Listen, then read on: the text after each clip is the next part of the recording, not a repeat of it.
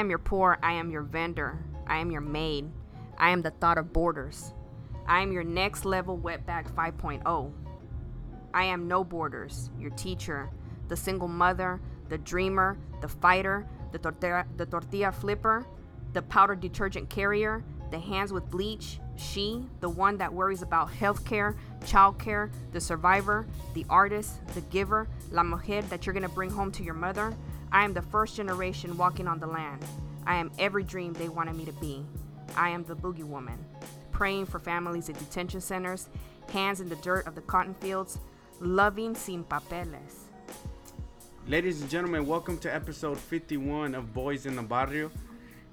I would like to welcome everybody who's listening at this moment. Um, it, for us, it's been a while since we last recorded, so Jamal, welcome again. Yeah, it's good to be Last one. I, last one I did it without you, so Yeah, I you were heard it sick. actually. It was pretty dope. You um you had the interview with the what was it, Grandpa Eastern- yeah. and with Eastern Eastern, Entertainment. It was pretty yeah, dope, man. It was actually really good. Shout out um, to them. got a full house with my cousin Kevin here. Say what's up, Kevin. What's up? How you doing? Good. I'm doing good. Oh, so I for didn't know I was gonna be here. Like, I just got off work. hey, but that's how things work out. That's how things work out. That's right, that's destiny. So today's guest, first of all, I wanted to uh, thank her, and then before I introduce her, I wanted to give a little backstory. So we've done 50 episodes so far of Boyz N The Barrio, and Kevin was one of the first ones that what I would tell me like, man, we should get a girl, we should get a girl on, and I was telling her uh, before when when she got here, we were talking, and I told her that the reason I never got a girl on the podcast was because I don't know. I'm the type that goes by what I feel. You get what I mean? When the time is right and what is right and who is right and all that other stuff. So, you know, when I first met her, I met her at. I didn't even get to meet her actually. I just saw her performing, doing her thing, and I was like, man, she's dope or whatever. Next thing you know, we're you know on Instagram communicating, and then I was like, okay, let's make it happen. But I always wanted to have a girl on the podcast, but I just wanted to make sure that it was, you know, a perfect fit, especially us. We're our stories are fucking barrio related. You get what I mean? And we say a lot of stuff that you know everybody needs to find a way to relate to. So at the same time, I didn't always want to say something that would offend somebody either. So, mm-hmm. so now we have found the perfect one. I would like to welcome Diane Benavides Rios to the podcast. Thank you for joining us. today. Hey, ya llegué, ya llegué. I would like I would like to thank you for joining us today. It's really a pleasure for us to have you on the show. Um, first of all, if you could give us a little backstory of you and where you come from, where you were raised, and all that good stuff before we get started. Yeah, for sure. So, uh, Diane, also known as Lucha or Shanghai Kid or uh, Wetback 5.0. Hey, 5.0. So there's Yeah, like four. There's different versions? Yeah, there's been different versions. This one's been updated. I'm 5.0 now. 5.0. I saw what you posted yesterday. What you like? It was like it was loading. Yeah. Waiting for it to get there. Yeah, yeah, and I got my label right here, my model, Wetback 5.0, also known as your boogie woman, because you know sometimes my poetry I spit it and it may not be as nice as you want it to be. Uh, I was uh, born in Pasadena, Texas, so that's my aesthetic. you know, warehouses and That's the only thing I can recall. Gai- Gaius and Stankadena. Steakadina. And uh, you know, because people see Pasadena now, and it's it's a newer Pasadena. Oh yeah, of course. Before it was worse. I mean, You know, they up, so that's why I ask when people say, "Oh, I went to Pasadena." I'm like, "Well, what side? Did you go to the side where they have like Panera bread? Because I don't, I'm not from there." Um, you know, so I was uh, I grew up on Jenkins Road, and anyone who's who's from around there, you know, it's just like one little street, and it's just like a barrio. It's just like all apartments, and we all went to the same school. You know, so definitely my aesthetic is Pasadena, Texas. I uh, I left home when I was 12 years old, and uh, you know, did my thing for a little bit. you left like to just leave. Just or, left, yeah, just left. You know, Like by yourself. yeah, by myself. Damn. Yeah, At twelve. at 12. I know, man. My parents were gonna kill me. I, I, that's what I was about Like, to say. Like I almost damn. died, literally and figuratively. Damn. Um, but at that time, you know, when I grew up, how I grew up is that both of my parents are from Mexico.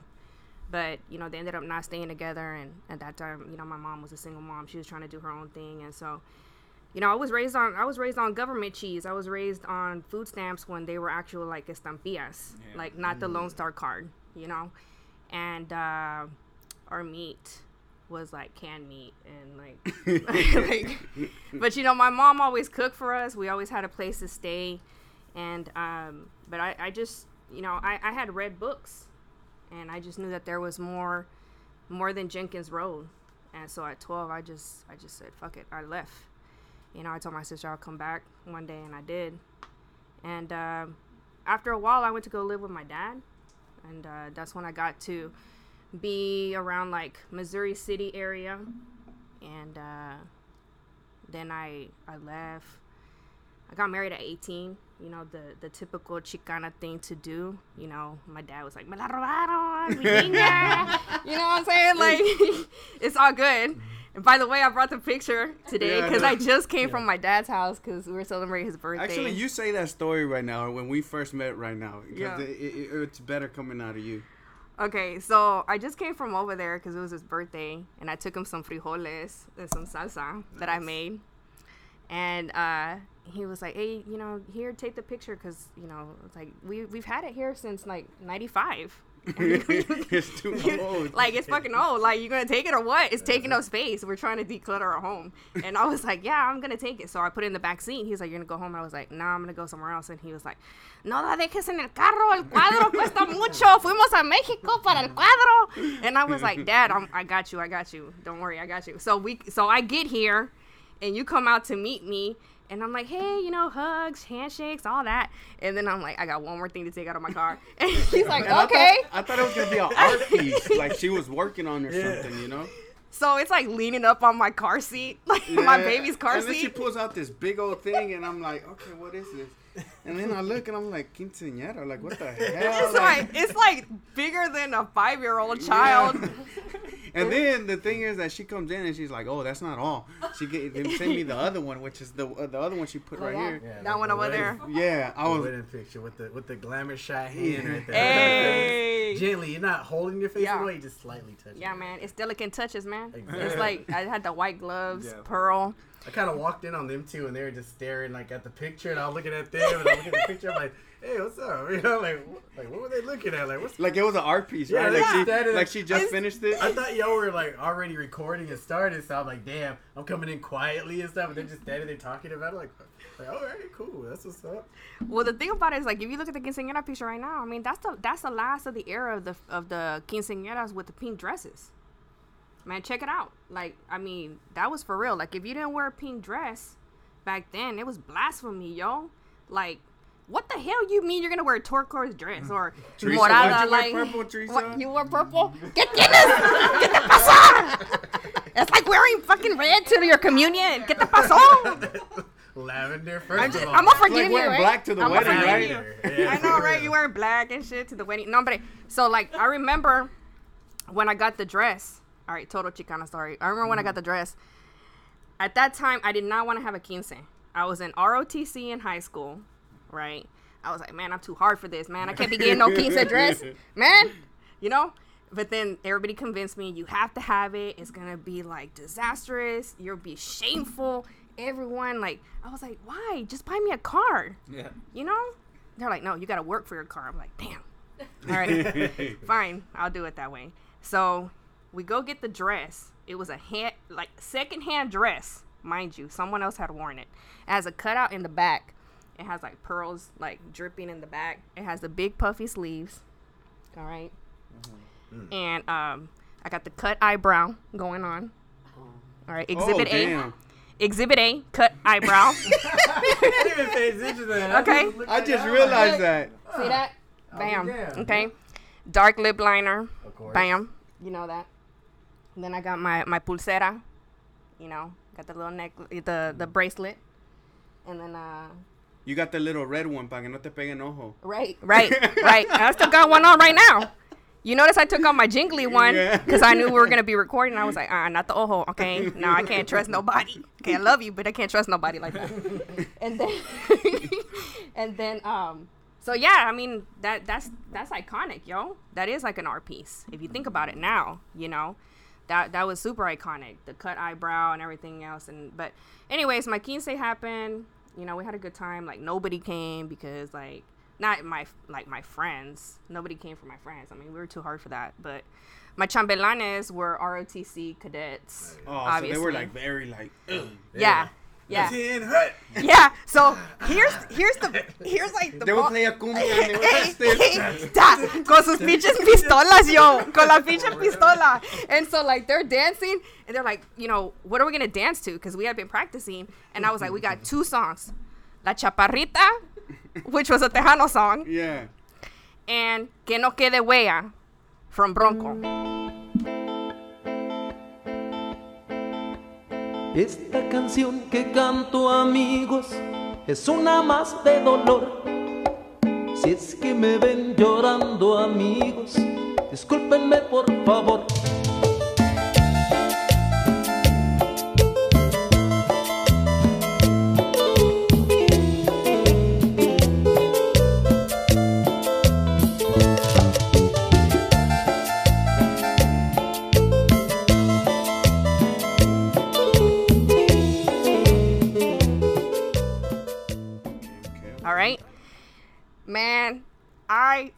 It was so controversial for me to have Que no quede huella because if you know the lyrics to Que no quede huella, it is not child appropriate. Mm-hmm. Okay, it is about basically lovers, and it is about basically Why'd you pick that one? I don't kiss and tell like that. Song. None damn business. Right. but the but the song will tell it all. Nah, nah. I just I just felt like you know at that time we had a we had really good music back then. Oh, I It's this one, right? Uh, is that live? Yeah. Let's let it play for a little bit.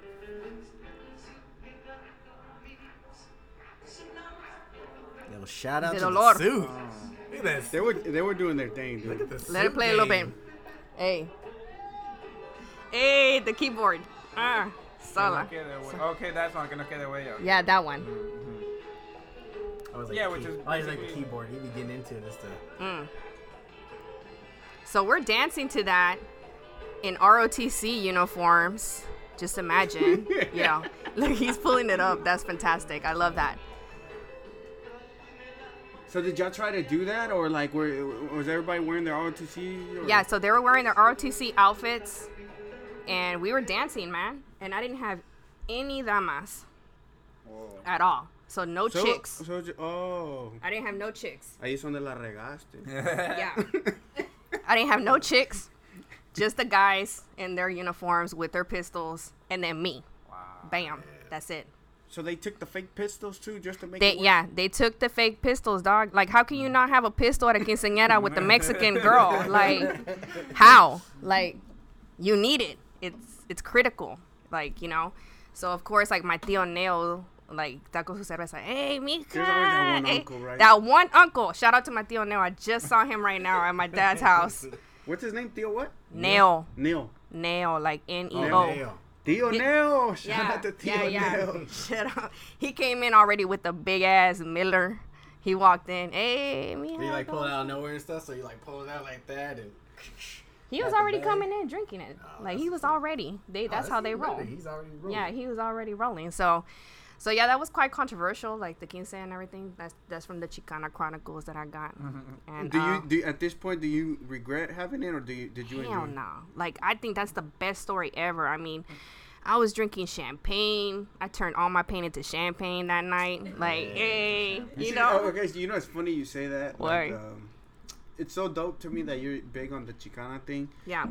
It's because, uh, so for example, my fiance is Chicana Yeah. too, right? Yeah. So one time, Chicana Chronicles. I had never heard that. That's fucking dope. Because I just made it up. Yeah, yeah, yeah. Because it's mine. Because it's mine. it's all you. Okay, copyright. Hey, Bitches, copyright that anybody fucking take Chicana Chronicles, I'm going to go Chicana Death Squad on your asses. so please. also. Okay. Well, I remember uh, one time we started watching her quince video. Yeah. Oh my gosh, she was like wearing Locs. What? what? What? That's killer. Yeah, she had Locs on. She had a little champagne too Hey. going on, like Damn. everything, man. It was fucking crazy. It was dope. You get what I mean? Like, I would have been Yeah. most scared to enter it on. I'm like, what is this feeling? You know? I think that's the whole purpose of like the quinceañera though. Like it's your womanhood. Like the, the it's critical for you to think about it, right? It's like your womanhood, right? So you're still like teenager, but it's that one time where you're like, oh, you're turning, you know, you pass over the the muñeca, the doll. Mm-hmm. And so you're not a you're not you're not you're not a kid anymore. You have to make your stand. So like for her to have her looks on, and that's cool, you know, because and then at that time like you know you're ready to to to kiss somebody. And you're like you you want to turn them on and scare them at the same time. That's that, that's part of a relationship. You know what i'm saying? Right there, that's healthy relationships. Yeah, yeah, you yeah, know? yeah, yeah. so um so yeah so uh that was my quince. Uh i mean i, I graduated from high school. I went to ut austin uh yeah yeah i'm even though i'm a jokester and all of that like i um i did really well i uh You're well educated. I mean, I, I know that for a fact because you know I follow you on social medias. But even then, when I've when I saw you at your event and you did your poetry, you were just very well spoken, and I could just tell that you weren't just you know just anybody, you know. But Thank you. even then, you some people are educated and they learn, you know, as they Yeah. read and stuff like that. But I could tell you were just very well educated. You were very well spoken and stuff like that. Well, thank you. I appreciate that compliment. I mean, I just really think of it like this. I mean, I grew up uh, not having a telephone in my house. You know, we had payphones back then. I didn't have internet. I didn't have cable. I learned everything from books. Everything. I learned everything from encyclopedias. You had Uh, the encyclopedia, the encyclopedia set, right? Yeah. Where instead you didn't have no Wikipedia, you had the whole damn Encyclopedia. Yes. And it cost money, but it was kind of baller to have. Yeah. You know, right? yeah. I yeah. was a baller. Yeah, okay, don't it. get I'm it twisted. Yes. Um, so we had a Purple Heart next to our. You know what a Purple Heart is? Oh, yeah. Okay, good. All right, just checking. Uh, so we had a Purple Heart um, right, you know, behind our apartment complex, and I would go there and get books from there, and I would make money taking out trash, walking dogs, um, whatever, you know, making lemonade, whatever, like whatever I could do at that time, babysitting, and uh, but my love for books was always there, and I used to walk to the library, which was, you know, we had the town hall, the library, and the mall, all in one little area there in Pasadena, and so I would just walk down Jenkins, and bam, I was there, and I lived in books, and I went to college. Uh, I mean, I went to UT, and then I graduated from U of H, but I didn't pay anything for college at Damn. all. I mean, I remember my whole five years that I went to college, and the only reason it took me five years is because like I was working full time, and and I was trying to make it happen. You know, So let me ask you something about the education part. I, I know as as Latinos, we sometimes we lack the importance in in education and who goes to college and stuff like that. So do you think it is possible for all Latinos that really wanted to go to college at this point, or is there still help that could be given? I think I think anyone who is interested in going should go. I think if it's not your thing, then then think about what's your thing. I think that it is very possible for anyone to go, and there's always a way. I I highly recommend to never be in debt. That's my one thing. I think that's the one thing that that gets everybody that they want they want that degree or they want a degree like from some other institution, right? But they end up being in debt. So here's what happens: you end up going to college, graduate, whatnot, have a job, then you got to pay back all this debt, And Right. sometimes even the job you have afterwards is not even enough to right? to pay the debt back. Right. And you have to be well educated in yourself. Like you have to be really on a track of what do you really want to do with that degree? And and what you want to do, does it take a degree? Uh, I think I believe in higher education. You know, my parents always have told me, even even even though they were not together, they both told me, nadie te puede quitar la educación. No one Yeah. can take what you know. They can't take away your education from you. And so that's always stuck to me like with me. Um, so I'm, I'm constantly in the learning. I believe that you know i'm in education. I've been teaching for 17 years man. Like i dedicated my entire life to be a teacher. But my social justice work and and theory cannot be separated from the work that I do in education. So like it has to be more. It has to be about uplifting people of color. It has to be about really talking about the critical issues. Hey, we're going to read this book, but at the same time, how does it look like this? And, you know, sometimes I've even broken down some of the literature that's been written uh, by folks that are not brown. And I and I talk to my kids. I'm like, yo, this is a Chicana love story, straight up. She's young. She fell in love with an older guy. La robaron. like she's off. Like you know, I I break it down like that sometimes just so that we can understand that this is not two separate two separate worlds that we're living in. Uh, you can you can learn at your own pace. I think it can be personalized, like to you, like what your interests are. But like I have I have three brothers and two sisters, man. I'm the oldest. So with all of them, I never recommended the same thing. If one of them wanted to take one track, do you. You want to be a marine? Go. You want to be, you know, you want to be a medium? Go. You know, you want to be a photographer? Go. You want to be a nurse? Go. Do you. I want you to feel successful in what you're doing. My biggest thing is be as authentic as you can be in whatever route you're going to take and stay the hell out of debt at any possible cost. I mean, I started working at 16 changing oil. I changed oil from the age of 16 to 18 when I left to go to UT. When I came back to Houston, I went back to changing oil again. So I was hustling a full time job as a teacher assistant, weekends changing oil, and going to school at the So same you know how to do oil change? For real. Okay. For real. That's what's up. Yeah. And um so that so so that's been kind of like my journey, you know, when I went to UT and I came back and then just working like that and then becoming a teacher. You know? And and I was really specific about where I was going to teach. I was like, man, I can't teach here, I can't teach there.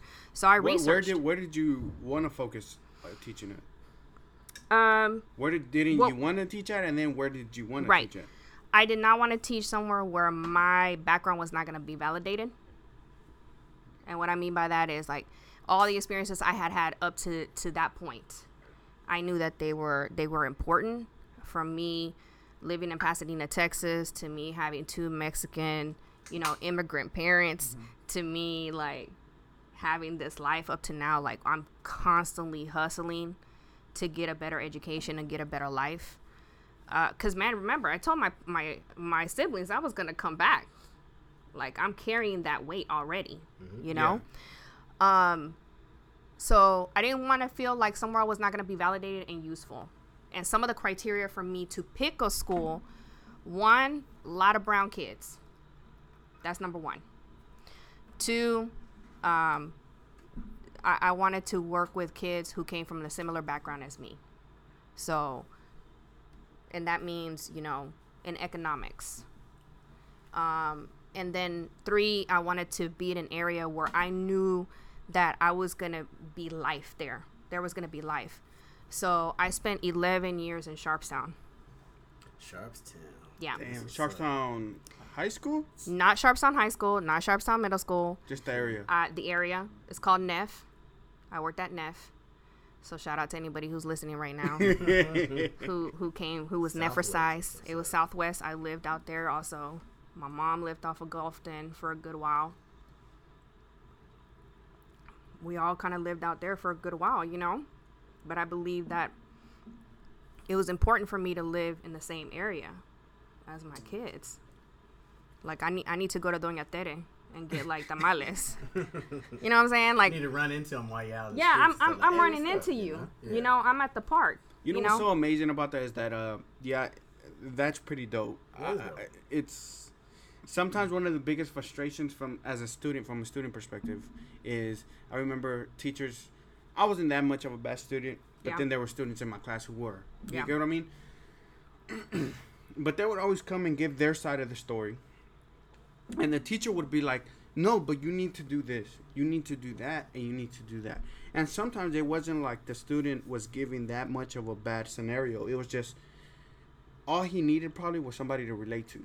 You get what I mean? So if the teacher would have understood where he was coming from, maybe he would have you get what I mean? he would have been able to click more with the teacher and, the, and they would have had more of a bond to where he would have listened or she would have listened more you know and i think that's that's important that you did that it, it it's amazing because sometimes that's all it takes sometimes as a teacher you don't realize that your student if you're a kid, if you're a father of course your your son or whatever Yeah. um, even if you're a student, but you see your teacher shoot more, sometimes more time than what you see your parents. You get what I mean? So for them to be around that much, you know, they have to. It would be dope to create a bond. You get what I mean? And sometimes they do, sometimes they don't. But who better to understand you than your teacher? It's hit or miss. So- That's why we got to shout out the, the good teachers out there because Yes. you know they're the ones that are doing everything they can to to connect. But there's a lot of shitty teachers out there too, unfortunately, because they're just there maybe trying to just Yeah. collect the paycheck, you know, and go home, or maybe like you said, they're not relating. They're not trying to relate to the students, so they may get frustrated. They're coming from a whole different world, so and they're not opening up their own mind, trying to you know to connect with their with their students as well. So Correct. yeah, we always gotta you know uplift and, and shout out those um, those teachers out there who are really you know busting their ass, you know to to educate and to connect to those students to push them out and to make them the best they can be. For you, did it did that work for you? That approach with your students? Yeah, most definitely, man. I'm, you know, foremost, I'm, I'm, I'm a human being, but secondly, I'm a teacher, right? I'm a mom. But most importantly, dude, like, I'm a cultural worker. As an artist, I'm a cultural worker. As a teacher, I'm building culture. Like, don't get it twisted. Like you have a major responsibility. My grandmother um, who was always with me she was a teacher in mexico.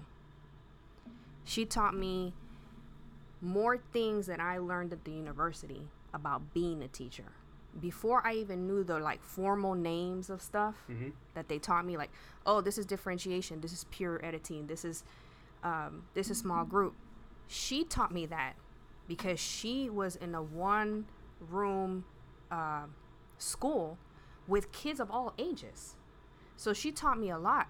But one of the biggest things she taught me was like everything that you do is changing the mindset of another human being.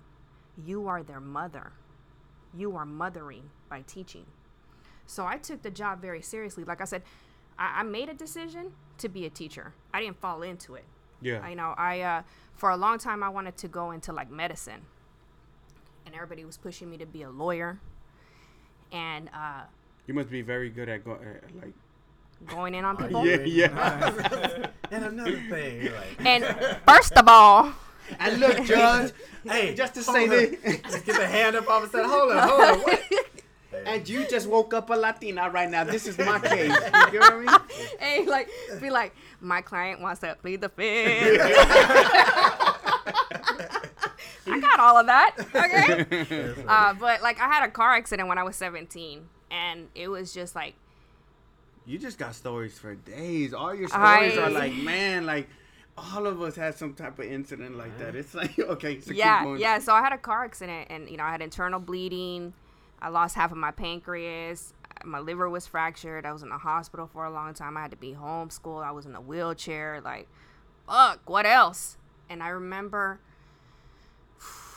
man, I had this experience, and I was laying there, and that that experience told me to be a teacher.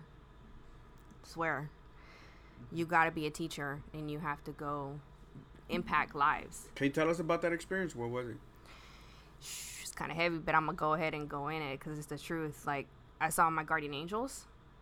At that time, it was three guardian angels, and they were just guiding me, and they were just talking to me. And like I have one guardian angel, he's super intellectual, and he was like, "You have to go and change people.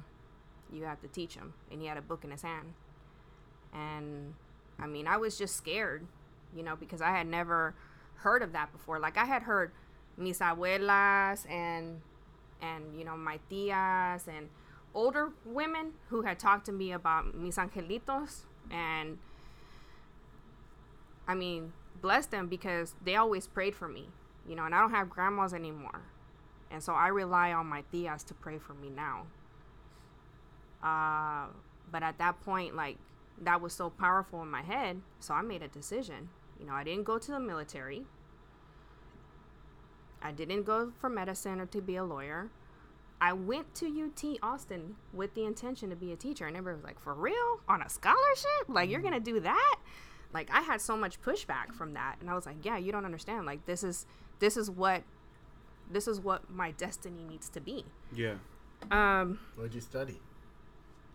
By was teachers? that's- I'm sorry. yeah, no, yeah, yeah, like a degree in teaching. Yeah. So interdisciplinary studies. Oh, okay. Wow. Okay. Yeah. So straight up. Okay. Straight up. Okay. Yeah. So interdisciplinary studies um, with, I also studied linguistics. I also studied reading specialty. Okay. So I've been a reading specialist as well. Um, you know, and, and, and it's been helping out. And, and when I was teaching, I got really involved with arts integration. I went to the Museum of Fine Arts and I, um, so, th- so that was my story about the, the angels and why I changed. So I got trained by the Museum of Fine Arts to, to integrate art into the curriculum. Uh, then I got super interested in that, and at that point, I was like, "Man, I'm gonna be a principal." I had saved up money to go to undergraduate school because remember, I'm still right in the head. Like I'm not gonna be in debt, so I had been saving money. I worked. I was hustling three jobs. I was a teacher. I worked for Houston A Plus, and I worked at Pier One on the weekends too. Like I always work, and I just got home one day, and I was like, "Man, you need to go travel the world." and you need to go see how other countries integrate art into their culture at a very young age. So I started researching, and that took me to China. Oh, that's okay. Cool. Cool. So I ended up going over there with my graduate money that I had saved up. And when I got back, man, I just I just transformed my classroom. Like people, I would come in and my fourth graders, some of them were over there, you know, doing a play. You were doing poetry. Somebody was rapping. Mm-hmm. Somebody was singing. I had murals, you know, somebody was writing. My kids were just like, whatever you want to do, I would just tell them like, this is what I'm gonna teach you. This is how I'm gonna. This is how I'm gonna roll with you. I'm gonna grow you. Um, and they speak Spanish and English, you know, and um, I'm gonna grow you. You tell me how how you want to express it, and you know I would just have personal one to one interviews and, and conferences with them, and I'd be like, man, I don't want to I don't want to be in front of people. I don't want to talk in front of people. Okay, well, what do you want to do? You know, I just want to write. All right, well, well, show me what you got. Well, I, I got these books. Show me that. Well, I got these comic books. All right, well, let me see this. Now I'm gonna go at you through comic books. You know, and I'm, I'm gonna give you feedback. Mm. You know, I'm gonna be like, you know, are you stronger with the illustrations or are you stronger with your narrative? Well, I like writing. I like writing stories. Okay, well, let's look at different stories. Now I'm gonna give you models. Now I'm gonna show you how to how, how people do it and how you can express yourself like that. And so I always found an avenue for for the human, and it was like teaching every child in the classroom to what they wanted, and um, man, it was just like super successful, man. Like, I just I'll never forget those years, which and then took me to, um, I had an invitation by my principal. She was like, "I know you don't want to be a principal. I know you don't want to be an AP." But Why did you decide not to do that? Because you said in the beginning you were like, man, I'm gonna be a principal. Yeah, yeah, yeah. So, so there was two roads at that time, right? The road was, do you want to be a principal, or do you want to like travel the world? Do you want to go, right? Damn. Do you want to learn more? You know, remember, I'm coming from somewhere where I knew that there was more out there Yeah, because yeah, the yeah. books told me so. Yeah, yeah, Right? Yeah. and um i had seen too much already at that point and I, i'm not i'm not dissing anybody in any position i just know that i had seen so much and that wasn't the road that i wanted to take at that time at that time you know and i respect everybody in education because we all do hard work so i took that decision and i don't regret it man i don't regret going to china i don't regret traveling you know, I just came back from France. Like, and, and that was a learning experience in itself. You know, going out there with my comadre and, and visiting the University of Bordeaux where she spoke at and I mean, just taking it all in. Like you come back and it's like people say, "Oh, now you're back to reality." I'm like, "Nah, altered my reality." Like it alters your reality, dude. Like you come back and you're like, "Damn, that's fucked up." You know, or you come back, you're like, "That's amazing." You know, or you come back just thinking differently because if you did it right, you were there and you reflected. If you do it right, you're talking to people. If you did it right, you're not on your phone. If you did it right, you know, you're asking questions of folks. And, so when you get back home, home is always home. Like tortillas and frijoles are there waiting for you. Pero now you come back differently. So traveling and art, books, all of that's connected, right? Um so that that was a that was a decision, man, at that time. It was either that or like buy my mom like a, a two wide trailer or something with that money, you know. but She would have liked that double wide. Right, yeah, that yeah, that double wide, exactly. That's exactly what it's called, double wide. Like either that, you know, but but even with that, I mean, I I you just have to make decisions at that time. You know, I was in my twenties at that time, and then uh, so I got an invitation by by my principal, and she was like, yeah, you know, going back to that story, you want to be an AP. I know you don't want to do this, you know, but would you like it if you taught your skills to other teachers and build their capacity? And I was like, man, that's a big word, capacity. and that's a lot of responsibility because you know everybody in their classroom you don't want someone to come in and tell you something but at the same time if you're a learner you want people to give you feedback on what you you know what i'm saying like Absolutely, you are never a master of your craft and when you think that you're the master that's when you fucked up Yeah. True that. that's when you know that you have have reached a limit where you don't even want to learn nothing else And sometimes it's not even because you've mastered it. Sometimes it's just because your ego is telling you, "Oh, I've mastered this shit," and in reality, you really fucking haven't. So. You haven't. It's all ego, man. ego rules everything. All kinds of bad decisions, you know. Um, so I was like, all right, that'll be dope. And like my first year was rough, and then you know, so I did like eight years of that. And uh, so now I'm, you know, I'm doing a different gig now, man. Like I teach people and adults, but in different departments. So now I work like in an admin uh, type of situation, but I get to like really reach everybody from everybody who mows the lawns to the superintendent. So before uh, we switch on to the next question I have, I wanted Yeah. everybody to know a little bit. I know you can't go too deep into it, but what we were talking about earlier, which is the, you know, how you're approaching now to bring people on board, Oh, onboarding. Yes. Yeah. So one of our, so one of which the is super dope. First of all, Thank you so much. I'm gonna come. Yeah, it's dope, yo. Like, so one of the things that we are charged with, my team, it's a very small team of four, is to think of different ways to onboard people. Onboarding is basically like any employee that comes into our district. How are we saying hello? Contract signing, and you know, it used to just be regular. So, uh, what I thought about was, you know, how about if we give them like this three dimensional experience? So we wanted to do a bus tour of the district. So we're gonna do a bus tour, and I had my my homeboy Javier, who is a teacher at a high school, and he was presenting at a conference and talking about how he uses podcasts with his students and also the research behind, uh, you know, listening to narratives and stories and what that does to your brain mm-hmm. when you sit down and you're like, yo, I'm gonna tell you a mm-hmm. story. Your brain starts activating in different ways. So we started talking over lunch, and I'm like, yo, we're gonna do this orientation for all new employees. I would love it if the kids did some podcasts. We can interview people who have been extremely loyal to our system to talk about it so we can build empathy in every single new employee. We have 500 new employees that are coming in August. And, and like we're gonna be riding around on the buses you know are you interested and he was like yeah it'd be dope so um, I mean, I worked on getting technology, so MacBooks with the GarageBand for the kids. I secured hotspots for every single bus. We're gonna be, you know, you're using 12 buses, so they're gonna be Wi-Fi capable. Uh, we have an app, so as people are like driving around, you'll get to hear podcasts as you're driving around on the app, and uh, fucking using. dope. That is pretty dope. Thanks. When she when, when she first told me, I was like, man, that's fucking. dope. And the, the crazy thing is that the kids host the podcast Mhm. and they're interviewing the person.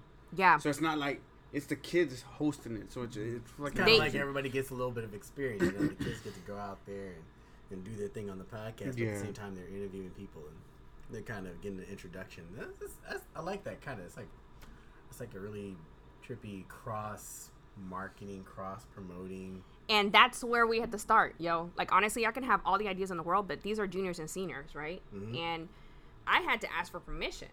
I was like do you want to do this? Like i'm not gonna force you. Like this is an assignment Yeah, you know? they're in creative writing class with with javier but i'm not gonna force you. And, and you know javier was very adamant about that too. And you know one of the things that i that i spoke to them about was like you know everything that you have learned so far you're gonna apply it to a real world situation right now Mm-hmm. this is this is real world. This is a real job. You know? And um, they, they were down for that. They interviewed excuse me. They edited, they did sound design, they did the effects. I mean, they're super professional. They're um we got funding for them for um, a summer internship. So next this Tuesday is our last day to finish up the project, so we can launch it on August. Last Monday, uh, I did a test run to make sure like the hotspots were good, and we were like it streamed beautifully. We did audio, like we were driving around. You should have seen me on the bus, yo. Like everybody was just like, "Oh, okay, yeah, we can, we're getting on," and I'm just like, "Yo, we're on the fucking bus!" like yeah, cause what? you- like you- looking around. Are you are you on this? Are this is Wi-Fi, people? we on Long Point, dog. Like you know, like Yeah, because You you are know? the one that they from, saw it from birth, you know. So Yeah. You wanna, like to see it grow. You're like, Mhm. shit, we're actually doing this. yo, yeah, we're doing this. It's happening. Cause like you said, it's one thing to just say it and have it as a, you know as an idea and stuff like that, but it's another thing when you actually see kind of like your baby being born, and then you know all of a sudden you're like, oh, oh shit, like Yeah, this is it, like Yeah. yeah, like this is real, like this is actually going down. So that had to have been exciting. Oh, it was super exciting. I mean, I came in that day and everybody was like, "Yo, this was good," and I was like, "Thanks. Uh, I'm gonna have to leave. I'm done with work now. Thank you. Drop the mic. Drop, I'm like, Drop drop, the the mic. mic. Right? you know what I'm saying? I'm out this bitch. Just I'm out. something over. I did it. Right. No. Um. Yeah. I mean, and and I think that that that's a pretty good descriptor of like who I am, man. I'm a risk taker. I'm gonna do it. I'm. You know, I'm gonna do it. Uh, I, I'm not just about ideas. You know, I'm gonna I'm gonna talk to you about it, but when it comes down to it, I'm gonna at night when I wake up at three o'clock in the morning and I'm ready to start my day after I meditate, I go through every single detail every single detail. I don't leave nothing out of how I'm gonna execute this. It's some Virgo shit, dog. Like, like, it's like it is so astrologically signed for me because I'll go through it and I'm like, I'm gonna execute this. It's gonna be dope, and then like I get worried for a little bit, but I'm like the calmest person, and that's how you have to be Yeah. you know. But I'm not about to talk. I'm about to do. Like I'm gonna tell you, I have this idea. We're gonna get this done. People are like, "How are you gonna do it?" I'm gonna tell you. Hold on. So you know, I'm gonna minute. hold Let me up. get there. Hold, on. on. I'm gonna need fifty dollars. you know, and then we're gonna do this. Yeah. Or I'm gonna need a taco first, and then we're gonna do this. You know. But getting back to something that you said earlier, um, you talked about reading, Ah. and you know I, I fucks with that heavy because I felt like especially during when I was like in fourth grade and fifth grade, you know I Mhm. had I was fortunate enough to, you know, like I was telling you earlier, I had moved to a, I finally moved into a house Yes. the first time, and I actually was going to a brand new school, brand brand brand new school. And I was just fortunate enough to get like really dope teachers at those two levels because they were the ones that really saw potential in me, and they were like, "Hey, well, let's put you in GT programming, and let's do this, let's do that, or Yeah. whatever." But the one thing they really did more than anything else was I read. I haven't read. It's, it's still even up to this day. I've read more books in those two years than I've ever read anywhere. You know, and I'm talking everything from like Lord of the Rings and The Hobbit. You know, and I'm in fourth grade to Mary Yeah. Shelley's Frankenstein. I was reading uh, Christmas Carol, reading books where you had to get the permission slip, and I actually had to ask my mom, "Hey, is it okay to read this?" My Yes. mom was like, "Yeah, no doubt." You know, like do your thing. Mm-hmm. So, you know, um, I'm really big on that. I'm like, hey, I feel like anybody who just likes to read books, they're gonna increase their knowledge automatically. Yeah. You know, you're gonna learn different things. You're gonna learn words. You're gonna learn just maybe even a point of view or just to, to look at things from a different perspective. what book really set you off as far as I want to dig deeper into this love of reading and this passion to find knowledge? Okay, there's a story to that. Um, where the red fern grows. Mm, Oh, we read that one. Yeah, okay. that's a good book. Where the red fern grows. So what happened was, What happened? see, you see, I showed up that day. You make it sound like, you make it sound like if someone got shot. Like, what did you, okay, so what happened was right. Like he was. Just, I walked into school, and my teacher started reading this book, and she said it was her favorite book of all time. And um, so she so she started reading it. I had Oh, these, so that is what happened. yeah, that's what Oh, happened. that's what happened. You know, I got that too. Like, no, that's that like Yo, I had That's got. what First, happened. well, I left out the part where I got my ass whooped before I went to school. So I always got my ass whooped though all the time, man. Oh, what were you doing?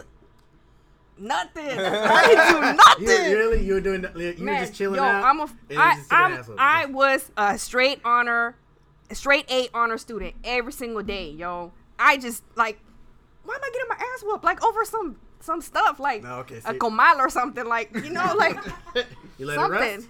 Huh? You letting it rest. That's what happened. You put some water on. it, You didn't dry it off. I, let it rest. yes, it. I just. That boy Jamal knows what a comal is. You like? Yeah, I was like, what? I was like, what? I saw you. I saw you. Like what? That I'm sorry. what a comal is. I'm like, what? I reached over right now and I touched his arm. Hey. Um, yeah, like it was constant. So I got to school and she was like, Yeah, we're gonna read this book and all this other stuff. And I was like, Okay, cool, whatever. I was really lucky in the sense that I had teachers that always read books to us, mm-hmm. right? So she started reading this book and I was looking forward to every single day of coming to school, man. Like I was, I mean, I always finished my assignments and I always did good, you know, up to a point where they were like, "All right, just." They would give me a folder with the work in it, and I they would just say, "Just complete it, and when you're done, go to the library," because I was that bored in class. Mm-hmm. But you know, so I was looking forward, and I would go back to the classroom when I knew that it was story time, read aloud time. So she started reading this book, and man, it just had all the good elements. Yeah. You know, a boy, dogs, woods, the the the unknown, um, death, hope. I mean, I cried. That was the first time that I cried. You know, from listening to a book, and um, It's because that book is a good book. it's a fucking good book. It's a good book. You know what I'm saying? And um, so the end of the year comes. She gives me my report card in the book. So she get, she hands me the book where the red fern grows, and inside is my last report card of my fourth grade year. And I opened the book, and she like had written in the book about like continuously learning and always keep reading and and all this other stuff because she knew that it touched me. Mm-hmm. It touched me so much that every time she read a chapter, I would go to her and I would ask her questions.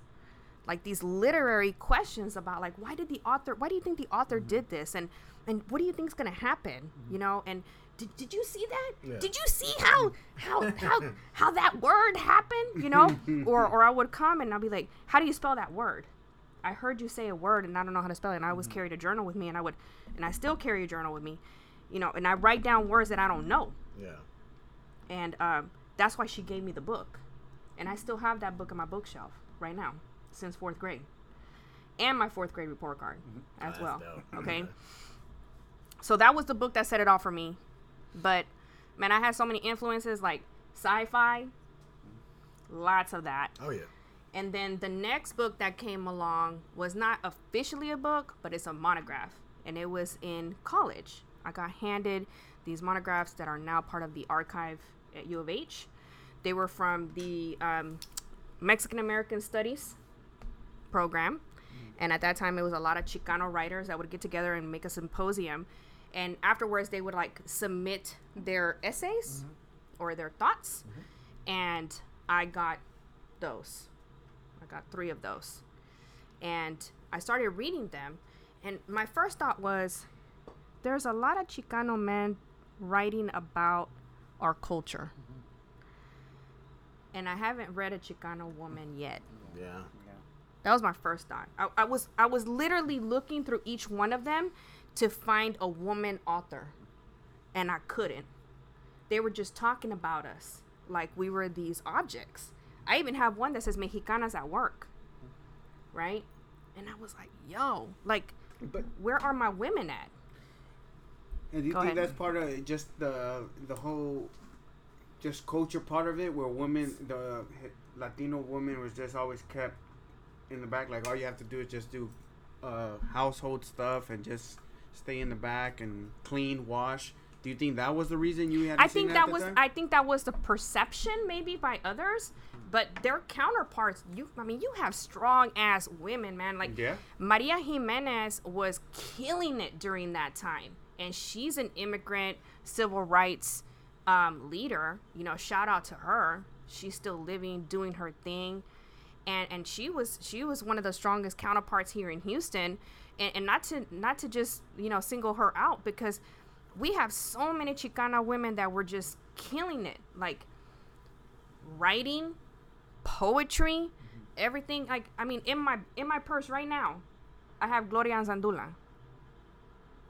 You know, and and and she was a Chicana writer, and and you know sh that I study her, I study her because it's like um, you you have to think of it this way. It's like no matter what the perception is from the outside, there's so many people on the inside that are working, right? And, and that goes with any industry, like even in the art scene. The perception is, man, you got these people who are doing this stuff, you know, because they're out there, and they're being promoted by Red Bull or or, or Topo Chico or or uh, Takis or whatever. You know what I'm saying? Like, Takis Takis, holler if you want to sponsor me. Takis all day. I've even hashtag you. Please get on it. um, but I think that was a perception. But man, we're we're we're the mother, y'all. We're the milk. We're it. We are it. Like las mujeres, we're the ones that that make it. We birth y'all. Hey, hold up!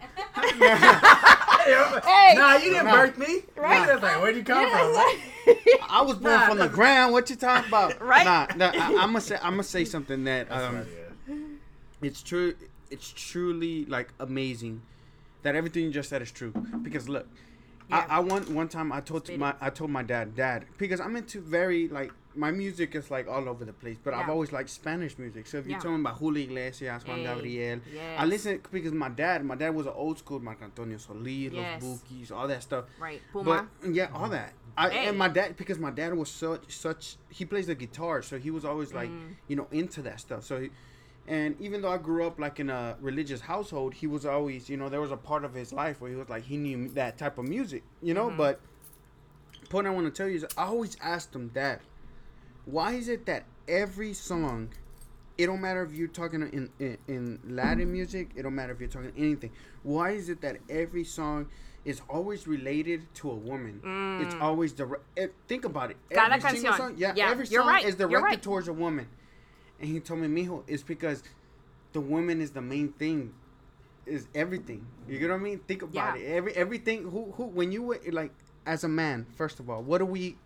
It's women, right? And unless you're married and you're you already got your life together, but still, even then, Or you're trying. You're, even then, uh, when you're you married, play on the other team. yeah, That's but it, but but even though when But you're even then, it's still a woman.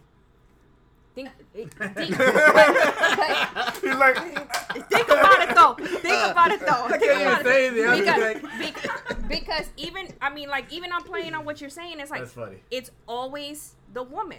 Yeah. Sorry. Yes. No. Yeah, yeah, and it it, it, Yes. it always ends up adding up to it. So I was like, Dad, why is this? Like every single song, eh, all of these dudes, these hits, he would listen to Julio Iglesias, Juan Gabriel, everybody. The song, even Bronco, which it's usually like yes. Zapatos de Tacón. Who are they talking about? It's like a girl showing up with high heels to the club or something.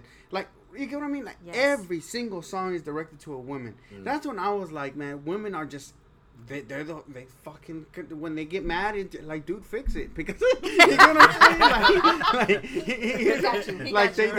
they you get what I mean like they they run this Teresa's bitch at the end I of the day approve. You get what I mean they run that's this good. bitch Yeah, that's a focal point. I mean, like and, said, and, right. and, and at the end of the day, I don't think. Uh, um, here, here's another thing I realized that I don't think God gave the woman to like be this person. I think man, God knew men we needed another support system, something to keep us uh, balanced. You get what I mean? And the women brings another perspective Yeah. to that to us men. You get what I mean? So it's just.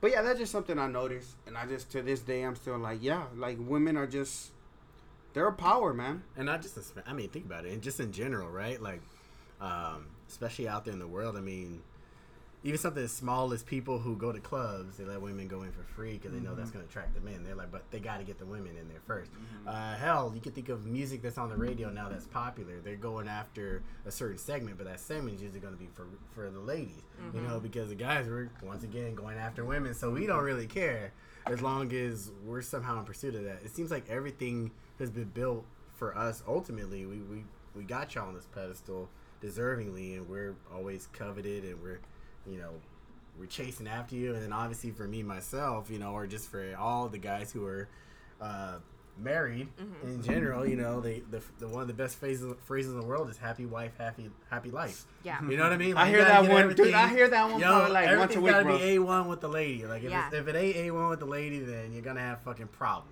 You know what I'm saying? So What was the um, lyric from Tupac? It, it um, If we all came from a woman, got a name, Name from a woman, I came from a woman. Andale. That one right there. Can you say that again? Why we all got a name from a woman? Choke.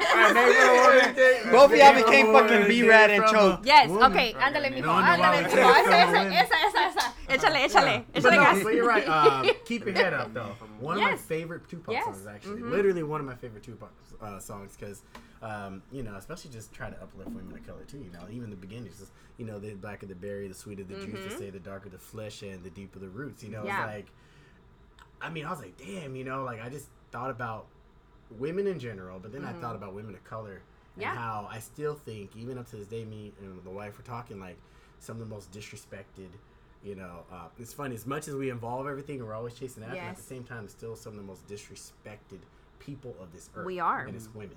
We you are. know, whether it's black women, it's brown women. It's like it, women are still um, having to fight for this equality, and it's just it's kind of fascinating how we worship them and at the same time we push them down. Mm-hmm. Well, I think that, that that's what I was gonna start in and digging in onto is that, you know, as a woman, we can have conflicting ideas of like what the universe wants from us, because we grow up as girls and we can see that people have objectified us, right? Mm-hmm. So like I can get into the club for free because now I'm an object. Not because you think I'm special. Sexual desire. No, they're not looking You know at what I'm saying? Yeah, yeah, yeah. Yeah. You know, so now I'm an object. Yeah. You know, uh, the the sense of desire is now because I'm an object. And then uh, another another thing that I think about is like the perception, how you said the disrespect. We have, excuse me, we have, we have this these uh, perceptions of like what Latina women should be, you know, and I hate to hear that. I hate when people are like, "Oh, she's Spicy. spicy." Yeah. say that. I knew You that. know I'm knew saying? what was coming You know? up. Like, ooh, she's spicy. Urgh, she's spicy. Oh. Urgh, oh, yes, caliente. Ah, Oh, spicy. yes, you tamal. Oh, you were you had tamale. And I was like, what the fuck did you just call me? Yeah, I'm yeah. sorry. Yeah. I don't know you like that. Like, no. And and and so like that perception is fucked up in itself, right? Mm. And that feeling objective that way. And we're so disrespected, you know, just as Latinas in general. I mean, oh man, we're about to get into some heavy shit right here. So I feel like sometimes, no, not even sometimes, all the time, I do things for las mujeres, mm-hmm. las maltratadas, Okay. the the ones who have who have taken it all, the ones you know que están doing it every single day for their families, and they still get shit on yo like i swear that that to me i mean i've had so many conversations you know we were joking around like oh the first time i got married the second time i got married like Yeah. i just won't accept it man i'm just not gonna accept disrespect i'm Now- not gonna accept that Do you think that's a, a mentality? Because it, it seems to me, at least from looking in, like especially old school mentality, Yes. where you know the generation before us still Yes. has this. I'm the man, therefore you gonna listen to me. Period. Mm-hmm. Right? In comparison to where I, I, I mean, still, I'm still seeing it with at least this current generation, you Mm-hmm. know, that I'm in included. But it's also now there's some of these guys are starting to listen. So do you feel like it's generational, and you think just with time that eventually it's gonna weaken, or like what's your perspective on? it? I hope so. I mean, like I said, I always do it for las maltratadas. Like these women have been have been doing it for a long time. But like you know, at my age, you know, I had women speaking, you know, whispering in my ear. Just hold on. This is not the worst. I've been through worse. Esto no es nada. Esto va a pasar. Así son los hombres. Um, you know, tú tienes una familia.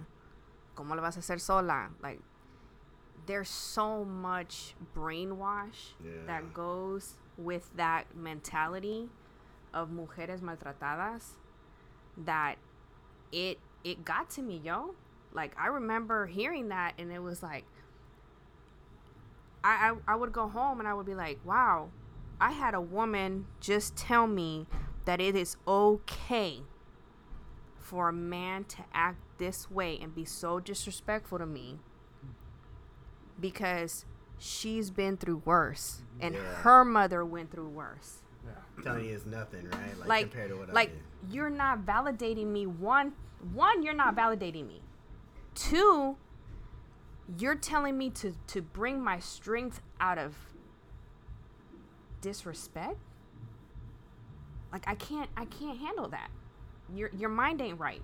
So i'm hoping that this generational thing will will will change But I sure. think it, it, it also has to do a lot with us men. We have to be open to change our minds to what we've seen. True. So, for example, me with my fiance, it's like um, I'm a first generation. Uh, we're the first generation here. You get what I'm saying? So, uh, the way I grew up seeing things is not necessarily the way the same way she grew up seeing things.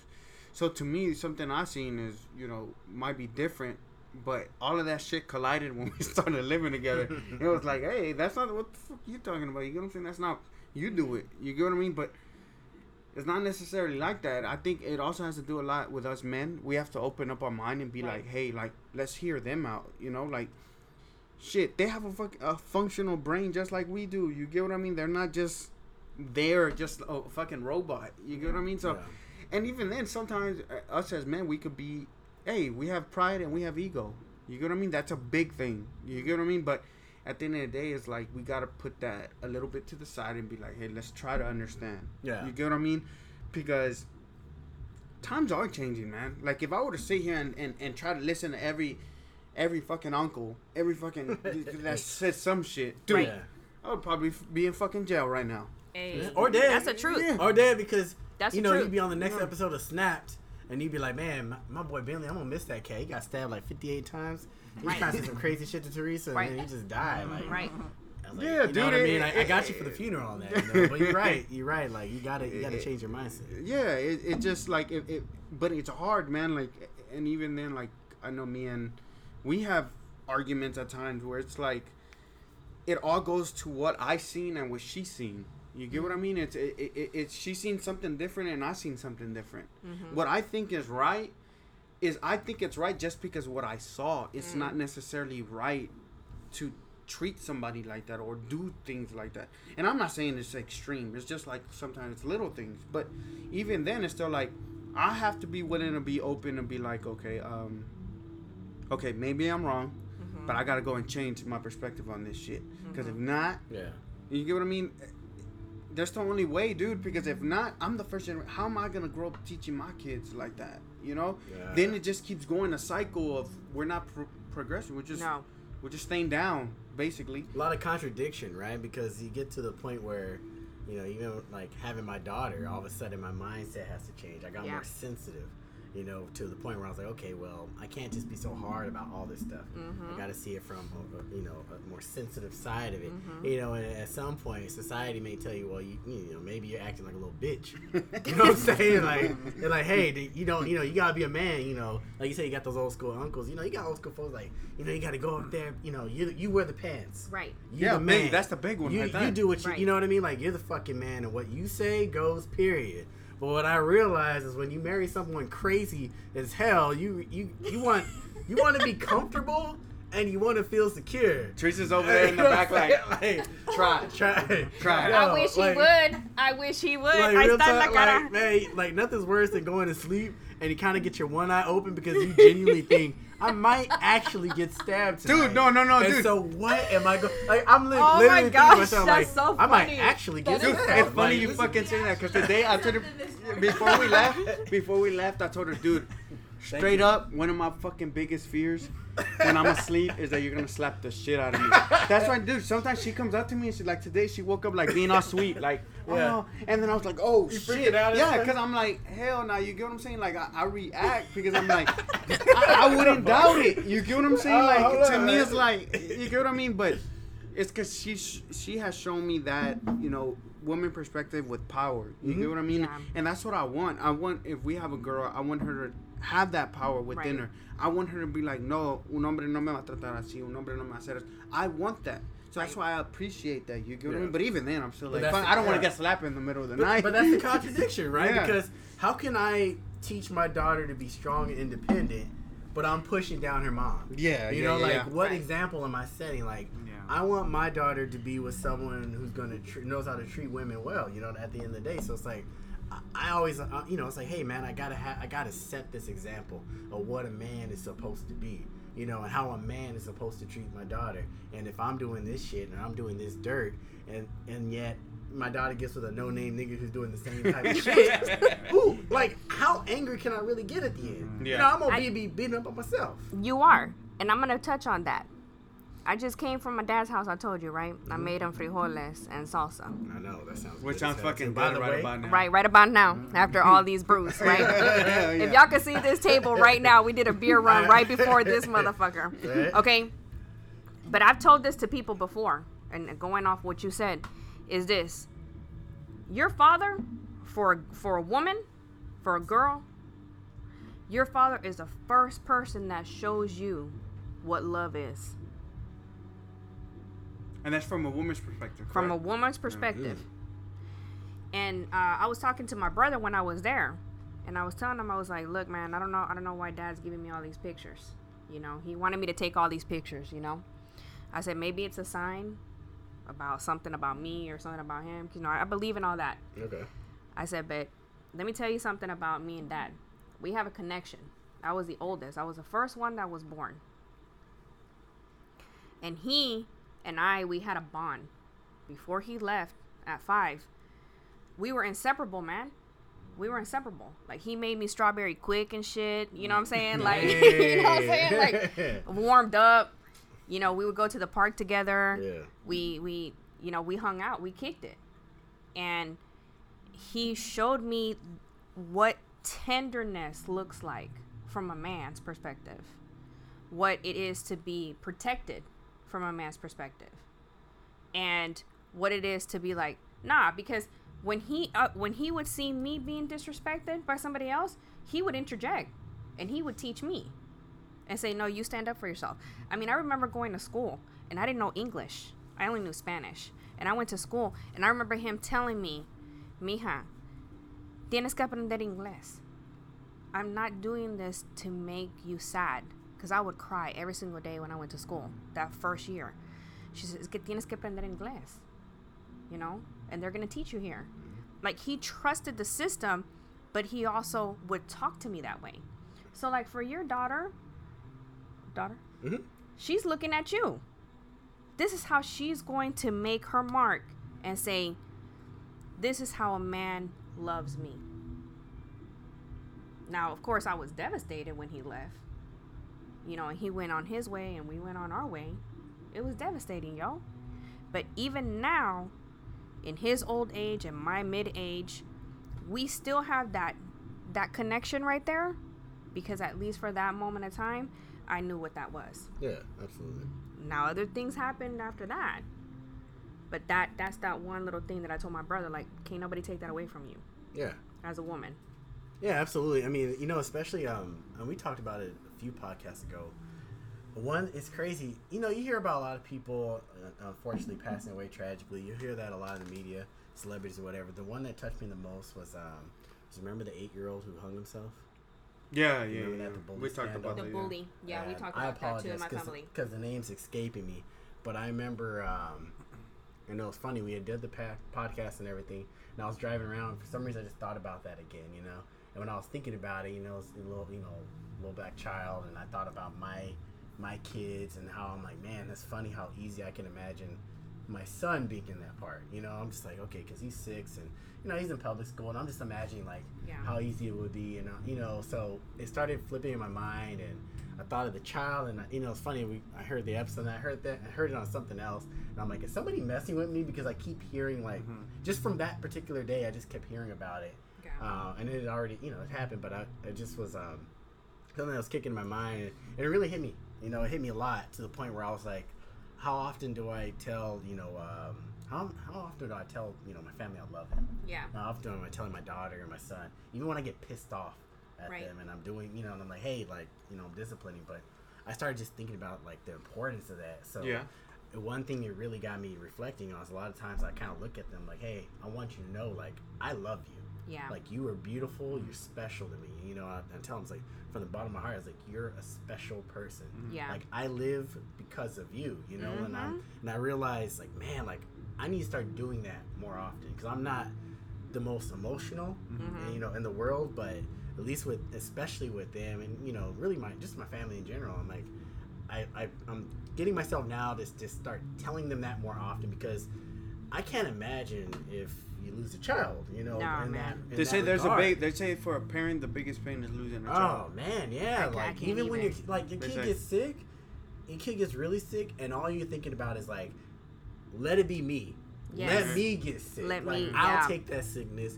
Let them be fine. I was like, I don't give a shit. Even if Yeah. I'm like puking and dying, I'll Yeah. take that gladly and with a smile on my face. If you know, as long as my You know what's crazy, right. though? You, you just get this like you, you get that sacrifice. I, I I can't wait to feel that. Yeah, man, and it's it's a, like a, it's a different fraternity. you But know then what I'm saying? like, I was It gonna say, is. oh look. but then I'm like, uh, but then I, I I do. It's because I, I, I we I- all look at Teresa and I- shit. I We're like, but- Teresa, what's up? But yeah, I Yeah. can't wait to feel that. You get what I'm saying? That fatherly, that fatherly uh, love. You get But, what I mean? but I'm glad to, you know, like I said, I'm glad to hear that, that, you know, you said that was such a big impact. Cause I guess I also wondered, you know, I'm still doing it, but I'm like, man, like, I'm just hoping my kids are gonna turn out okay, or at least they know that I love them. Like, Well, you know what? fuck up, but shit, like, let them know, like, they're gonna fuck. Like, I'm like, I always tell the kids because they talk about wanting to grow up. I'm like, hey, look, you'll have plenty of time to be an adult and be disappointed Mm-hmm. and have a shitty ass like situation come down. But I was like, Yeah. be a kid, have fun, because the shit only lasts like This, This much. amount of time. man. Yeah, exactly. Just you thinking about that already changes things. Because there's motherfuckers out there that don't even think about that Yeah. at all. They're just thinking about themselves. But that's just the nature of the beast, yo. That's humans, you know. I, I'm, I'm, like I said, I wake up at three o'clock in the morning sometimes, and I mean, this past week, I woke up and I thought about stuff, like for real, for real. And one thing that came to my mind was how emotionally unavailable people are. Man, I cried. No lie, I cried. I cried for a good while. And I thought, I have to tell everybody, once everybody wakes up, that I love them. Mm-hmm. And and and true truth is that I have people in my life that have been with me for a long period of time that I just feel like they will die for me and I will die for them. And like I love them to the most extreme. But I am that kind of person like I, I don't I don't fake the funk. Like I'm not gonna fake it. Like if I love you, I'm gonna love you. If I wanna kiss you, I'm gonna kiss you. If I wanna like, hey, get on that, like I'm gonna, you know, put my hand around you and do that.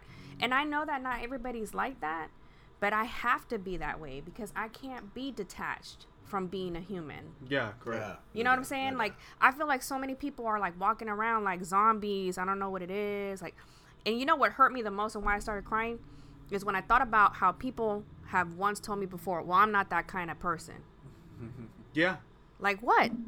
The what kind of person? Yeah. Like I and and I thought and I heard people in my head after meditation, I thought I heard people say, "I'm not that kind of person that that that tells people that they love them."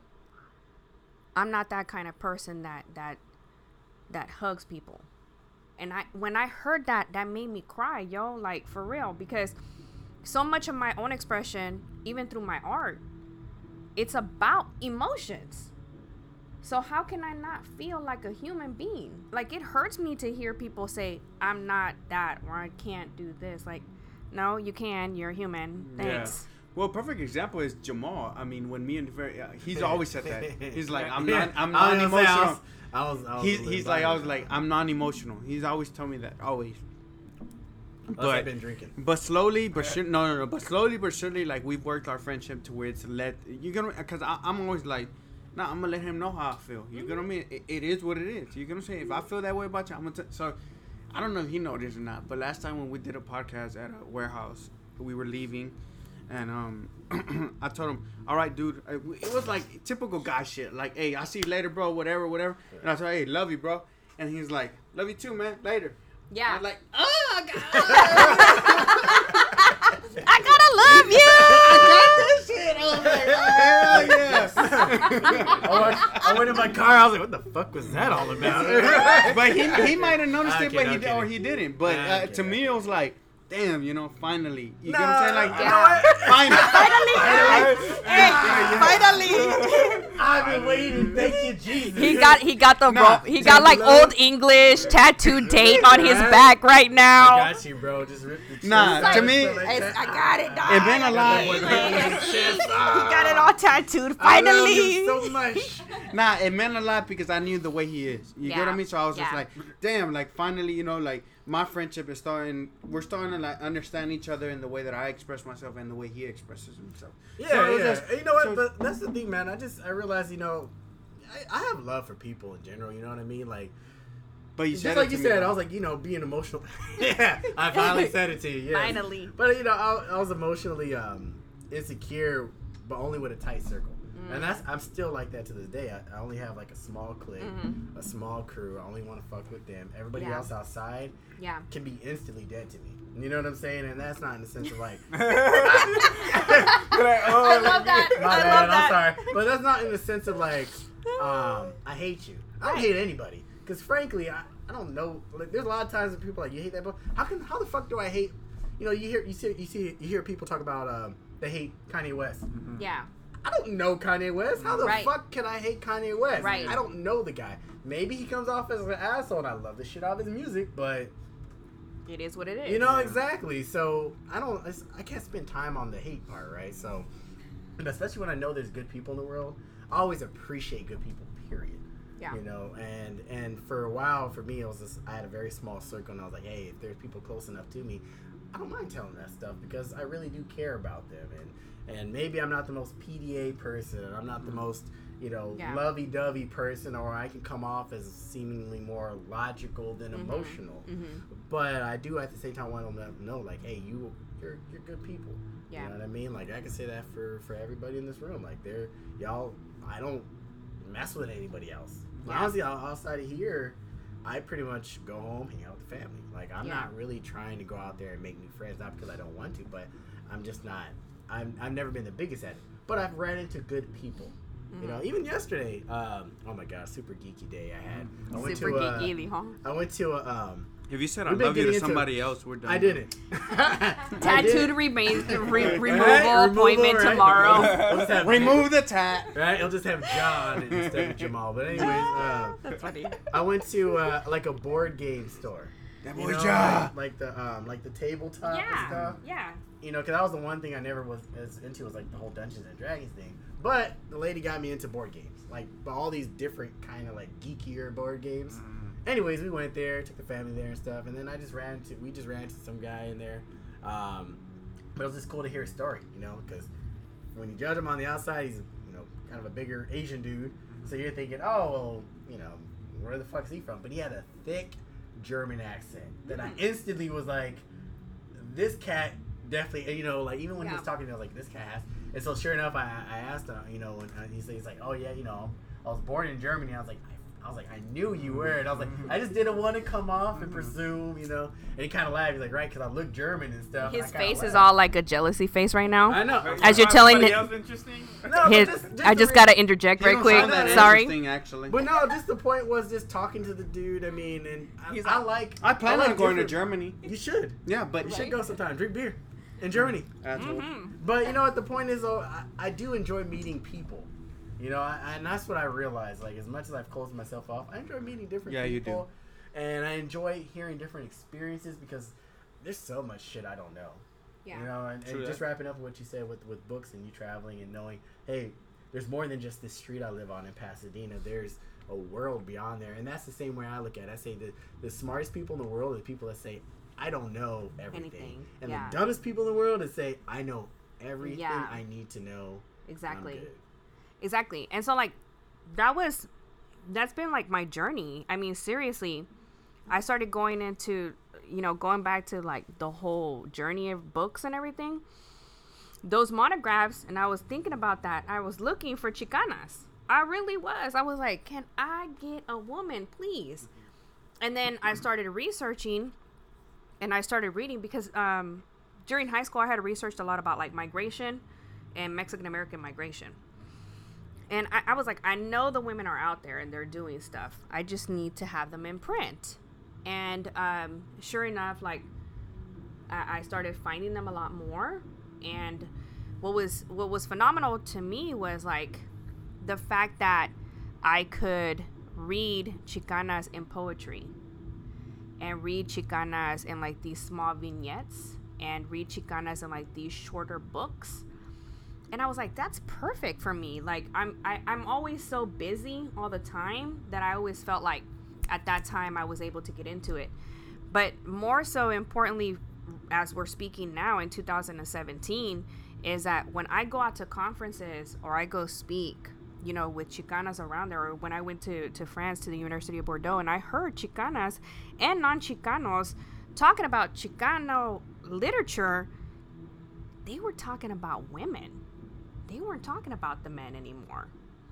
And so I think that there's a huge shift that has been happening in like that's that that signifies the huge shift that I'm talking about right there. That that Yeah, noise. yeah. Someone You walked worked out out perfect, right? Walking out to have to take a piss, apparently. So Like somebody walked out of their rock studio right now. I'm right back, bro. Gotta Yeah. shake it. it's the perfect intro to like what I'm gonna say. It's like Alright. it's like now Chicana writers are are prevalent. Like they're out there, you know, and they've always been out there. It's just that now we're talking about who they are and their lives and that has that that inspires me, right? Because I can flip it. I can be like I can make some art, then I get some inspiration from eating these like lemon chips that I'm eating right now. Mm-hmm. And then like I can like have a poem and write some poetry or I can take some of that poetry and go into some artwork or I can flip it and like turn it into something else creative and like I've seen that trend with Chicanas. Like we're super fucking creative like and, and resourceful. Like we'll go in and we're like, "Oh, this inspires me. This is my muse. Like I'm going to use it." And and and so many of the times that I I think like I listen to music and that inspires me. I read books that inspires me. You know, I always think Yeah. about like the gravity of what a woman is and does and and who we are and and that inspires me. Is that? Do you think you've seen that growth now for? You know, is that a brand new growth, or is that something that's always been there, but never really been mined? Because I think we've asked that back on um, a podcast. Because at least for me Yeah. personally, I was always curious about that. I was like, hey, I always hear about a lot of you know black inspirations and black leaders and stuff. Yeah. But I was always curious about you know Latino and Latina leaders out there in the world because I just I just want to know because I've only heard of like maybe like the most famous people, but even then, I wasn't sure. You know, like your Cesar Chavez, your you know your Che mm-hmm. Guevara's, your Fridas. You know, like mm-hmm. I was always curious, like who else is out there. Mm-hmm. So, what are some of the other names? I know you've dropped a couple names already, but what are some of the other names out there you can get for people that they can look into and maybe get some knowledge dropped on them, Ooh. especially for the women, especially women. I think Okay, the one I don't know what happened, but there must be a spirit guide or something that's telling me this is Sheryl Luna, Let me put that in my phone. uh, with an S, and she's a poet, and that's the one that that's just popping out in my head. I recently, and, and to answer your question, and to go back to the question of like, do you think that this is new, a resurgence or something like that? No, no, we've been here. You know, um, we've had Weyas here, and Oh, shout out, man! I didn't know she was born in El Paso. yeah. She, okay, that's my that's my hood right there. Okay, Shout go out to ahead. El He's from El Paso. Paso. Yeah. That's what's up, yeah. So That's I would recommend reading from her uh, Pity the Drowned Horses. There are some wonderful, wonderful uh, stanzas that really exemplify what it is to, to, to be a Chicana. And not in this sense like, hey, I'm a Chicana, blah, blah, blah. Like, it's like, hey, these are the things that I see, right? And that that's what attracts me to people when it's not fake. Like I need you to be fucking authentic as fuck. And that's I, you know what? Let me say this. First of all, I'm thankful that you guys wanted me to come. Because I rather do something like this and be around people who have this kind of fire and light and authenticity than be somewhere else where it's fake. You guys are not fake. You guys like I listen to your podcast and I'm cracking up. You know what I'm saying? Yeah, she like told me that. I'm I'm cracking up because mm-hmm. I get it. And you guys talk about things that that I understand and that I've seen and I'm not bougie. Like I'm not gonna be like, yo, I made it. Like I'm not like you know, I went to college, I'm a sellout. Like I mean like that's not that's not even being a sellout. Like that's I like things who that that that that are authentic. That's real. You know, I want real conversations with real people and um her poetry is so fucking real. It's like you can feel the dust around her. That's how real it is.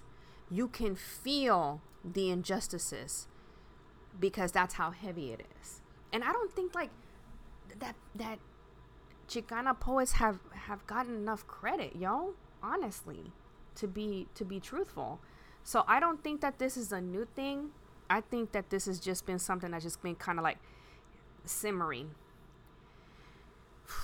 Man, I'm about to say something. I may not, y'all may not like this out there, but you know, that's the kind of shit that's happening right now to us. I mean, I, I, I, I do my art, and uh, number one, I do my art not to sell it. That's number one. You know, first and foremost.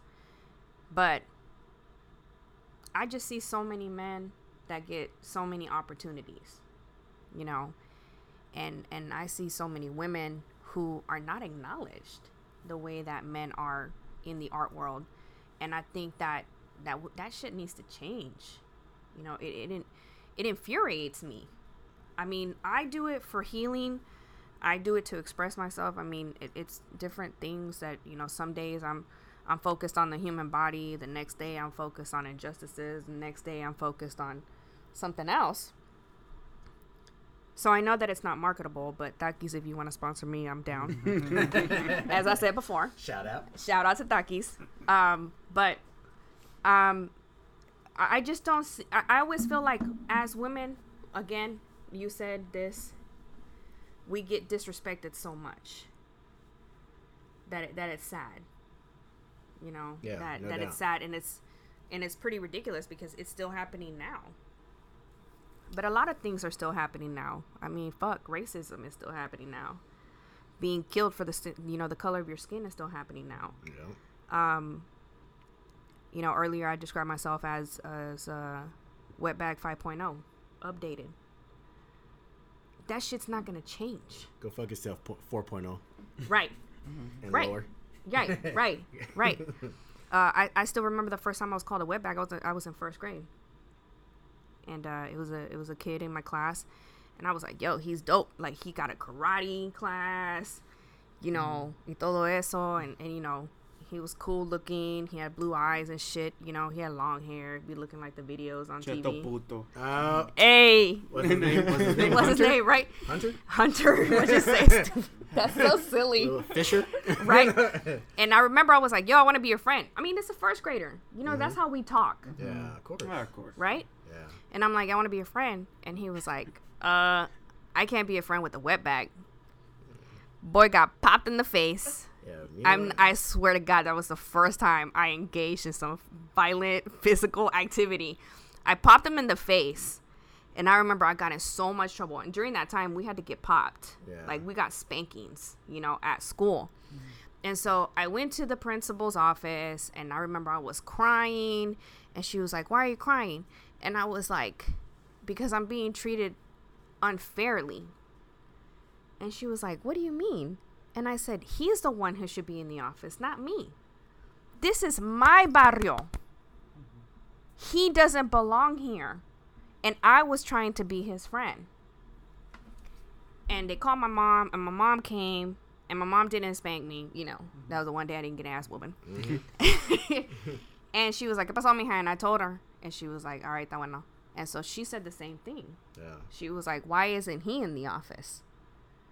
You know, I understand my, my daughter hit him in the face, but he deserved it. Yeah. You know, at that time, my mom, she acted in the correct way because I would have acted the same way. And um, ever since then, that, that stuck to me. You know, and I and I think like even now, after having a son, after you know being in this education game, after being an you know an artist, after all this other shit, like even calling myself a Chicana artist, that's already rebellious in itself. Mm-hmm. Cause nobody else like nobody else has to say their their skin color or where they're coming from, and then say X blank artist, but I do because I feel like that's important. It's also important for people to understand that I say it as a commentary on how the fuck people act. Because I'm a wetback 5.0 and I've had other versions as well. But like, Now, sorry, I we'll just- acknowledge those versions. I just have to laugh on that because uh, she had other versions, like other updates. 5.0, you know, I was thinking about you know like when your computer's 4, I updating. Yeah, yeah, yeah. Hey. Like I thought of that. Like she has other updates. Was You it know what I mean? 1.5? Then I get interested. I'm like, wait a second. I'm, I'm yeah, curious. I did. I did. And but like, you know, it's a commentary because people are like, damn, like you're really calling yourself a wetback. And I'm like, yeah. Why? Why does it bother you? What what makes what why do you think it's fucked up? Yeah, yeah, yeah. You know what I'm saying? And like, you're Mexican or Chicano or Latino or whatever. Well, you're dissing yourself. You're dissing us. You're di- okay. Why? Think about it. But think about also how other people are looking at you. You ain't nothing but no motherfucking wetback to them when they're dissing you. When they're taking away from you, whenever they're thinking about you. I mean, I heard this week, straight up, I heard this week. In my profession, in my in my work, someone say, "Well, you know, I've I've seen the Hispanics taking over our, our neighborhood." Go figure. You probably about to go knock out. You were gonna knock somebody out. And part two, Nah, man. was I, like, I mean, I, like you know, I'm about I, to update a 6.0 right now. Earrings off. She's Hey. like, ah, shit. God damn it! get these, knuck- get this, this update was not supposed to come till She's later. stretching out and stuff. Like, damn, 6.0 about to start. Oh, in about twelve seconds. and you know, I thought I thought about that. I thought about that, and I was like, number one, uh, I'm not Hispanic. That was the name that was given to me when we were colonized, and still being colonized. I'm still fucking colonized right now, and you know, that's number one. Uh, number two, you said that we're taking over your neighborhood. Well, presumably, we're taking over your neighborhood you know, and, and you're worried about your legacy. So, what you're saying is that I'm fucking inclusive about your culture, but you're not inclusive of my culture.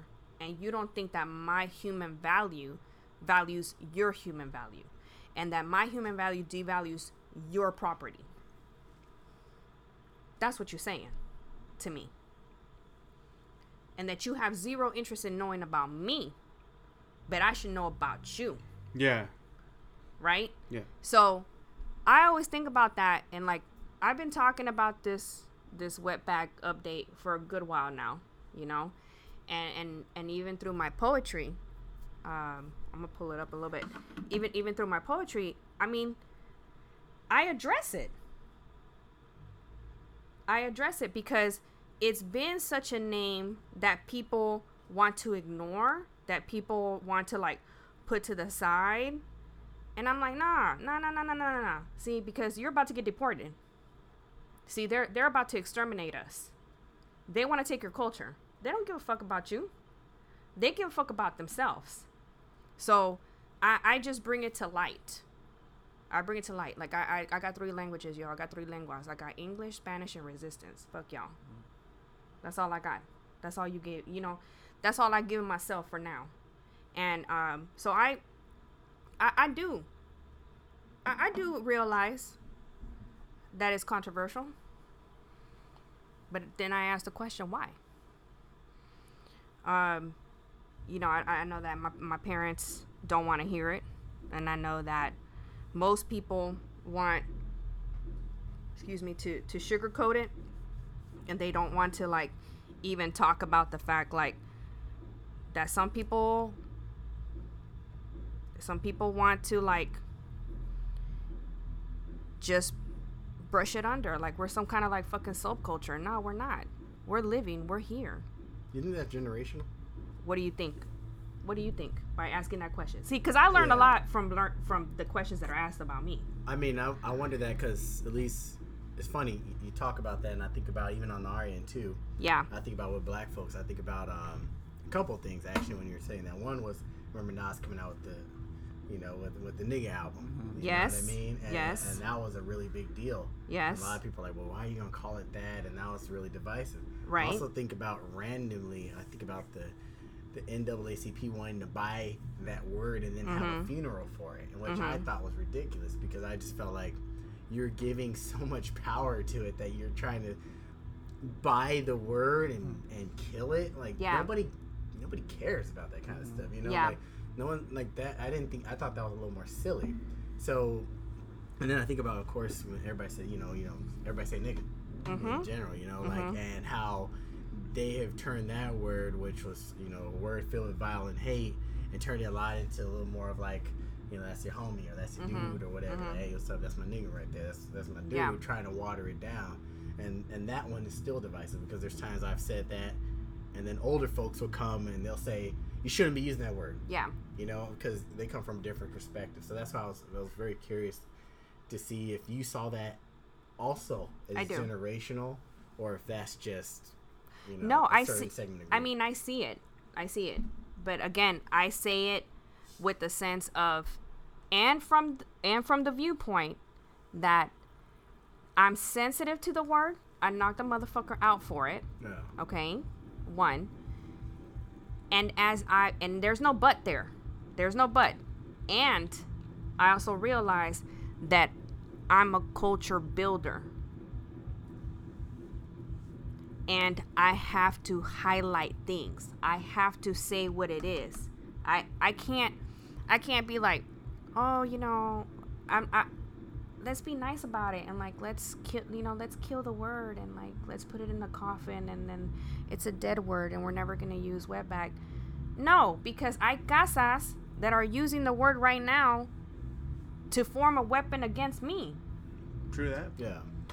right Yeah. and and there's a there's a government right now Yeah. that wants me and we're living in it and i have a son that probably will never identify with what i'm saying thank god i hope but for right now my my duty as an artist as a culture builder i have to say the word and I have to put myself in that word. I have to be the word.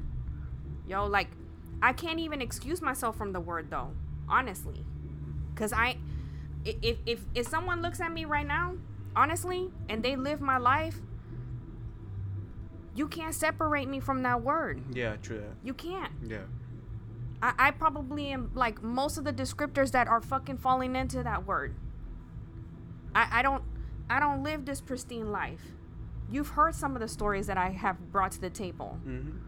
Yo, soy frijolera, way. Like soy like I'm at fucking Sharpstown Mall, Plaza de Americas, like fucking buying a faja. Like I'm I'm fucking dancing a huapango. Like I Yeah, got you're the first fucking- one they'll come- they'll be like, uh, they'll add the word to it. Yo, that name change got me though with Sharpstown Mall. They changed the. I just The- came the up one day. name- I the like, name. what the fuck? I was confused. I Right, was like, right. I was like, am I Right. You know what I'm saying? But but I'm the lie. first one. Like I, I to not say the word and say like that, I'm separated from it. Yeah. Okay, here y'all want to hear this? Yes, please. yes, Okay. yes. We want to hear a poem. Actually, I was gonna ask you. If you could Okay. say- I walked across the border, drunk with hollow dreams. Mezcal, rage, the moon, and lowriders became a mirage. Here, mujeres and hombres dance among the crumbling walls. There are candles with little children crying, chain link f- fences. There is a butterfly close to death, and still I ran.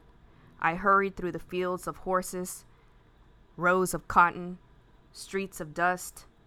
Pay phones rang on the corners of the cement, and then my feet stopped, and my hands laid on the side of my thighs, and I stood there, and I looked up to the sun, and I mourned my breath. That's no credentials, man.